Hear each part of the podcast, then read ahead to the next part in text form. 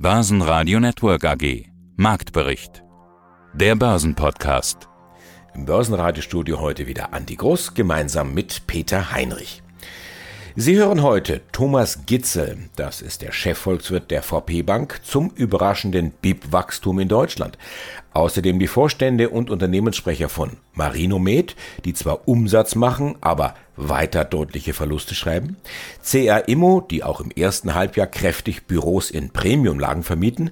Immofinanz, ebenfalls aus Österreich und Österreich die dritte, die UBM Development AG aus Wien. Auch am Donnerstag standen die Zeichen eher auf Erholung. Der DAX war mit über 100 Punkten im Plus gestartet, hatte die dann aber wieder nahezu vollständig abgegeben. Erst mit einer freundlichen Wall Street ging es dann doch wieder leicht nach oben. An der DAX-Fieberkurve kann man die Nervosität der Anleger durchaus ablesen. Die Preise für Gas spielen weiter verrückt. Die Megawattstunde liegt jetzt wieder über 300 Euro und damit nicht mehr weit entfernt vom Kriegsbeginnpreis bei 345 Euro. Der US-Arbeitsmarkt bleibt stabil, der Euro zum US-Dollar ebenfalls bei 1 zu 1. Der IFO Geschäftsklimaindex gibt zwar nach, aber weniger als erwartet. Guten Tag, mein Name ist Thomas Winkler, ich bin der CEO der UBM Development. Das ist der größte Holzbau-Developer in Europa. Unsere Themen H1-Zahlen der UBM mit 16 Millionen Nettogewinn, erfolgreiche Immobilienverkäufe, Großakquisition und wieder Verkäufe und das erste Holzhybrid Holzhaus in Mainz. Wir haben einen Überblick bekommen. Die Analysten Bernd Maurer und Oliver Simkovic von der Raiffeisen schreiben, geringeres Transaktionsvolumen zeigen Effekte auf das Ergebnis der UBM Development. Das EBT Ausblick für das Geschäftsjahr 22 in Höhe von 38 bis 42 Millionen Euro liegt unter den Vorjahren und den Markterwartungen. Da dachte ich mir, naja, das sind ja Entwicklungsprojekte. Wie soll das gehen? Was erwarten die Analysten? Naja gut, die Analysten haben für dieses Jahr, nachdem wir sie mit zwei Krisenjahren und Rekordergebnissen verwöhnt haben, natürlich diese Erfahrung fortgeschrieben. Und wir haben Ihnen eben heute auch eine Guidance versprochen und werden voraussichtlich um einen Drittel reduzierten Gewinn das Jahr abschließen. Wir können ja in etwa abschätzen, welche Projekte fertiggestellt werden, welche Projekte verkauft werden und leiden eben unter dem, was wir in unserem Halbjahresbericht den perfekten Sturm genannt haben und einer gewissen Schockstarre im Investmentmarkt im zweiten Quartal, von der wir auch glauben, dass es sich im dritten, eventuell auch im vierten Quartal noch nicht auflöst. Warum gibt es diese Schockstarre? Gibt es immer noch einen Verkäufermarkt oder dreht sich das langsam zum Käufermarkt? Nein, wie Sie es bereits in Ihrer Frage implizieren, ist es eindeutig, es ist im Moment lustigerweise weder ein Verkäufer noch ein Käufermarkt, weil beide eigentlich so eine Abwarten- und Teetrinken-Strategie eingenommen haben. Was feststeht, ist, dass Käufer höhere Renditen erwarten und damit Verkäufer mit niedrigeren Kaufpreisen zufrieden sein müssten. Und das führt eben dazu, dass wir beispielsweise im zweiten Quartal im Münchner Büromarkt einen Einbruch des Transaktionsvolumens von 90, 90 Prozent hatten, hängt mit der allgemeinen wirtschaftlichen Verunsicherung, die wir im Moment gerade sehen, zusammen. 90 Prozent, das ist schon eine gigantische Zahl. Abwarten und Tee trinken, es klingt so ein bisschen wie Schach. Wer zuerst den ersten Zug macht, der hat vielleicht verloren und der zweite Zug ist der bessere. Liegt das vielleicht, und bevor wir jetzt dann tief in die Zahlen gehen und Projekte nochmal einsteigen, an den Kosten? Überall haben wir ja höhere Kosten. Wie sieht das bei Ihnen aus für Material, höhere Personalkosten, Maschinen, Energie, Holzpreise? Naja, wir haben ja für unsere laufenden Projekte aufgrund unserer Risikomanagementstrategie ja zu mehr als 80 Prozent bereits die Preise fixiert und damit sind sie nicht mehr unser Problem und äh, wissen daher auch, wo die Herstellungspreise liegen. Aber wir haben uns natürlich auch einen gewissen Verkaufspreis erwartet und wir waren natürlich jetzt auch in den letzten Jahren von Multiplikatoren und Faktoren von über 30 verwöhnt und es zeigt sich, dass Käufer im Moment zu diesen Multiples nicht bereit sind zuzuschlagen. Es ist eine gute Nachricht in diesen ansonsten trüben Zeiten. Das deutsche Bruttoinlandsprodukt für das zweite Quartal wurde geringfügig nach oben revidiert. Statt der ursprünglich berichteten Stagnation steht jetzt ein zartes Wachstum von 0,1 Prozent zu Buche. Bei mir Dr. Thomas Gitzel, Chefvolkswirt der VP Bank. Die Statistiker haben also nochmal mit spitzer Feder nachgerechnet. Die deutsche Wirtschaft wächst im zweiten Quartal doch. Wie viel und warum ist das eine gute Nachricht? Ja, die deutsche Volkswirtschaft kann jetzt doch ein Mini-Wachstum von 0,1 Prozent verbuchen. Ursprünglich war eine Stagnation berichtet worden. Das ist recht erfreulich, weil im Juli bereits schon das erste Quartal nach oben revidiert wurde von 0,2 Prozent auf 0,8 Prozent und zusammen mit dem Mini-Wachstum jetzt im zweiten Quartal sieht die Bilanz fürs erste Halbjahr 2022 für die deutsche Volkswirtschaft gar nicht so schlecht aus. Wie viel Inflation steckt denn in diesen Zahlen oder wird die Inflation rausgerechnet?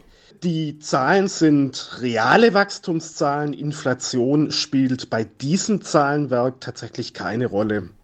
Ist Deutschland diesbezüglich ein Exot in der Eurozone?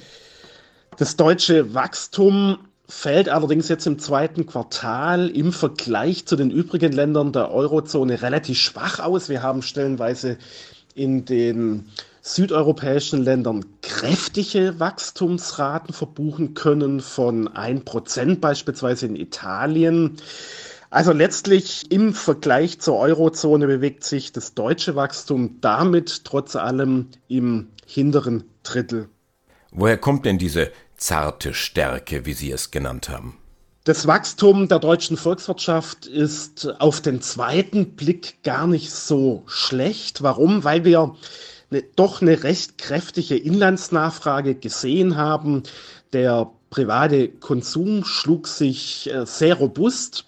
Die Staatsausgaben legten kräftig zu. Klar, der Staat hat ähm, die Entlastungspakete lossiert. Und, und das hat mich jetzt persönlich tatsächlich sehr positiv überrascht, auch die Anlageinvestitionen sind mit über einem Prozent gewachsen damit ist tatsächlich das deutsche Wachstum trotz dieses leichten nur Mini-Wachstums gar nicht so schlecht, wie es auf den ersten Blick anmuten mag. Mein Name ist Bettina Schagel und ich bin bei der Immofinanz verantwortlich für die Bereiche Investor Relations und Corporate Communications. Die H1-Zahlen. Die Mieterlöse sind auf Vorjahresniveau von 144 Millionen Euro. Das Konzernergebnis belief sich auf 162,7 Millionen Euro nach 222. Hier gab es vor einem Jahr eine deutliche Aufwertung der Anteile an der SIMO, nur um diesen Unterschied zu erklären. Die CPI Property Group hat jetzt das Sagen. Was ist Stand heute oder Stand August? Jetzt festzuhalten, wer ist zu welchen Teilen Eigentümer von Immofinanz und wie groß ist der Free Float und wie viel S-Immo-Aktien sind irgendwo noch im Besitz? Ja, also wir sind jetzt Bestandteil der CPI Property Group, eines der größten europäischen Players am Immobilienmarkt mit einem Immobilienvermögen, Stand erstes Quartal von 18 Milliarden Euro und einer Präsenz in mehr als zehn Ländern. Das ist sozusagen jetzt wirklich Bestandteil eines führenden Konzerns und einer sehr großen Gruppe. Und die CPI hält eben nach Ablauf des Übernahmeangebots einen Anteil von rund 77 Prozent an der Immofinanz. Der Rest, eben rund 23 Prozent, sind im Streubesitz. Und hier haben wir, wir haben uns das ein bisschen näher angeschaut, ungefähr noch 13 Prozent österreichische Privatanleger und der Rest sind institutionelle Anleger. Das ist jetzt der Status quo.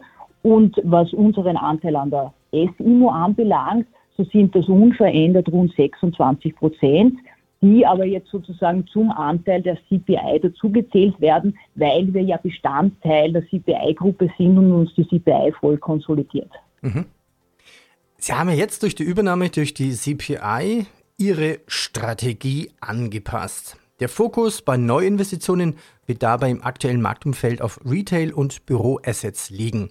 Um das für die Investoren und Hörer verständlich zu machen, nochmal. Also Sie haben die Marken MyHive, StopShop und Vivio. Also Vivio sind Einkaufszentren, Stop Shop Fachmarktzentren, MyHive Bürolösungen und On Top Living nachhaltiges Wohnen. Welche Marken wollen Sie jetzt ausbauen und von was trennen Sie sich? Immobilienwert von einer Milliarde, das ist schon eine große Hausnummer.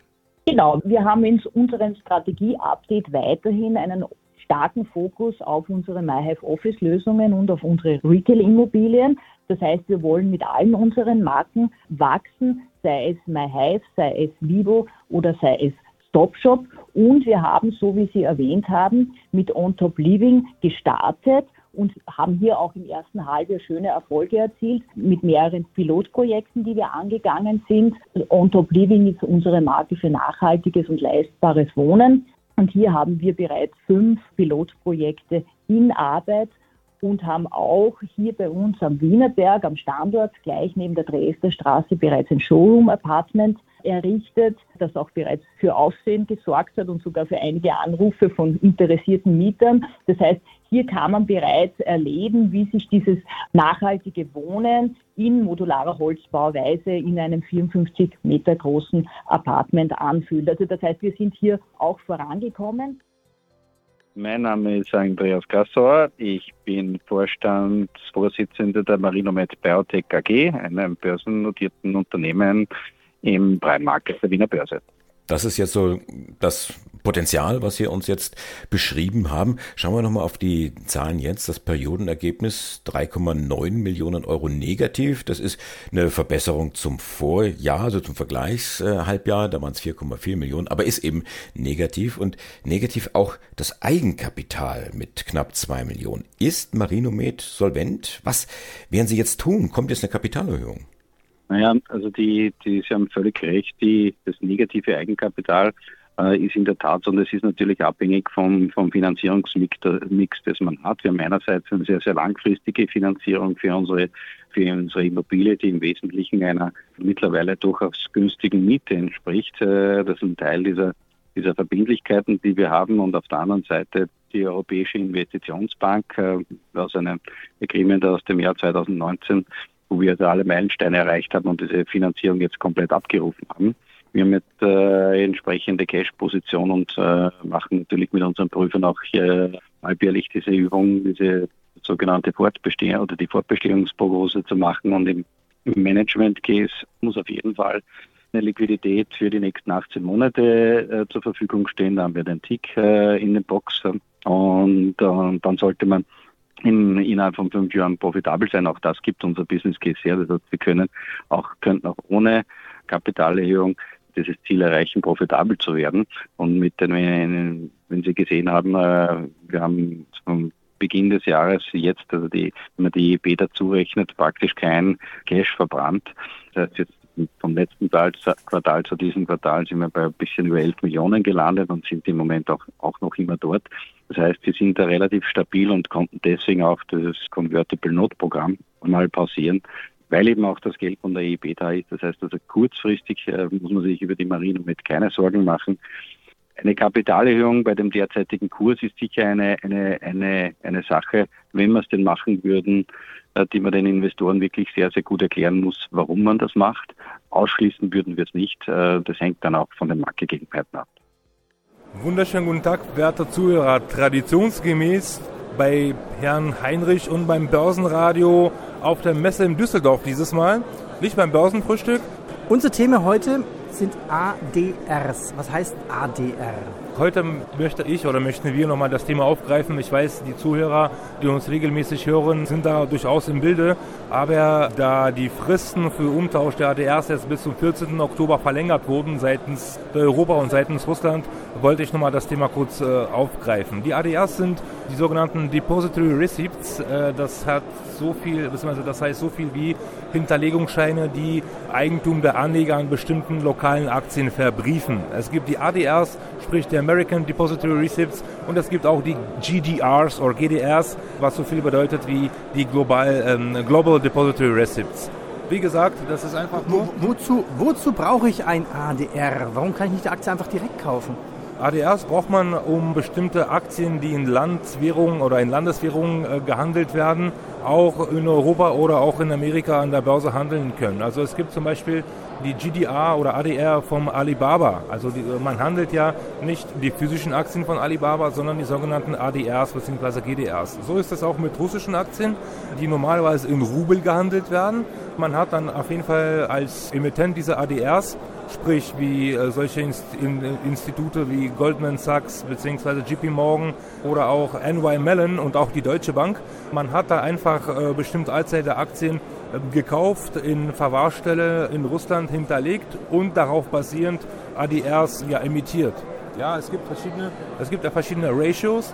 Bei manchen ADRs sind zwei Aktien hinterlegt, bei manchen ADRs sind das zehn Aktien, die da hinterlegt sind. Bei teuren Aktien, wie zum Beispiel die Nornickel, ist eine Aktie 10 ADRs beispielsweise. Von daher ist die Ratio auch meist von den Preisen abhängig. Eine Lukoil wird beispielsweise 1 zu 1 äh, bewertet. Also ein, AD, also ein, ein ADR, ein Hinterlegungsschein, gleich eine Aktie. Top im DAX sind BASF, Anleger offensichtlich angelockt durch schwache Kurse der vergangenen Tage. Die Münchner Rück klettert nach Analystenlob und HelloFresh, ja, die haben wieder einen schwachen Tag erwischt und vergammeln am DAX-Ende. Wie gehen die USA, wie gehen die G7 um mit der Inflation? In den USA beginnt das Notenbankertreffen in Jackson Hole. Jerome Powell hält die Rede zur Eröffnung und setzt damit den Tenor für die nächsten Tage. Ja, guten Tag. Mein Name ist Silvia Schmitten-Weigenbach und ich bin die Vorstandsvorsitzende der CA Immo.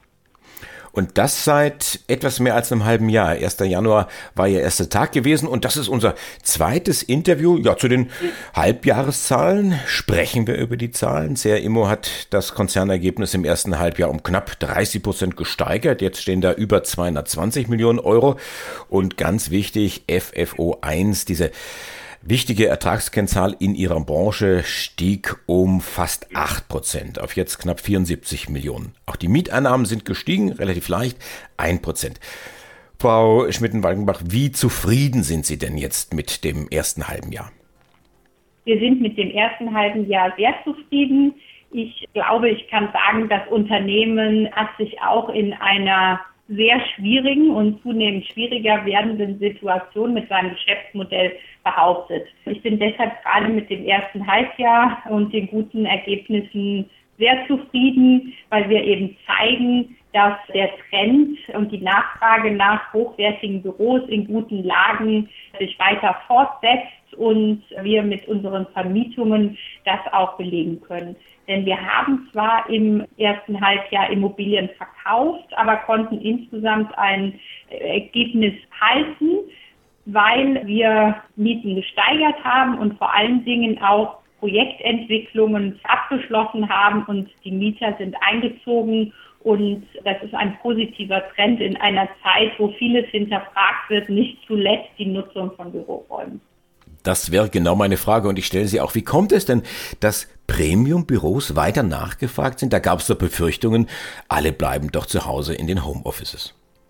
Ja, ich denke, die Situation bei den Unternehmen ist eben so, dass man anfänglich sehr stark auf die Pandemie reagiert hat und zur Sicherheit der Mitarbeiter diese nach Hause geschickt hat und dann auch natürlich gesehen hat, dass es in den ersten Monaten im bekannten Arbeitsumfeld mit den Mitarbeitern, die sich langjährig gut kannten, sehr gut funktioniert hat. Nachdem diese Situation aber jetzt fast zwei Jahre angehalten hat, merken wir, dass Unternehmen vermehrt eben versuchen, ihre Mitarbeiter zurück ins Büro zu bekommen. Das wird manchmal so ein bisschen verglichen mit der Situation, dass die Zahnpasta aus der Tube ist, aber schwer wieder reinzubekommen. Und deshalb merken wir, dass die Unternehmen stärker darüber nachdenken, wie sehen die neuen Arbeitswelten aus und wie kann ich ein attraktives Umfeld schaffen, damit die Mitarbeiter eben gerne kommen und auch den Mehrwert von Arbeitsräumen gemeinsamen in Büros finden. Und wir haben sehr viele Diskussionen mit unseren Mietern oder zukünftigen Mietinteressenten, wo durchaus das Layout des Büros angeschaut wird und man eben die Arbeitsflächen anders gestaltet. Und da ist Lage ein Kriterium, aber natürlich auch Qualität der Ausstattung als Maßstab, wie wichtig der Mitarbeiter ist und wie man eben auch die Zusammenarbeit fördern will. Die Interviews in voller Länge hören Sie jeweils bei uns im laufenden Programm bei börsenradio.de oder in der kostenlosen App. Das Team vom Börsenradio wünscht Ihnen jetzt ein gutes Händchen bei all Ihren Investmententscheidungen. Für Sie am Mikrofon heute Andi Groß. Börsenradio Network AG. Marktbericht. Der Börsenpodcast.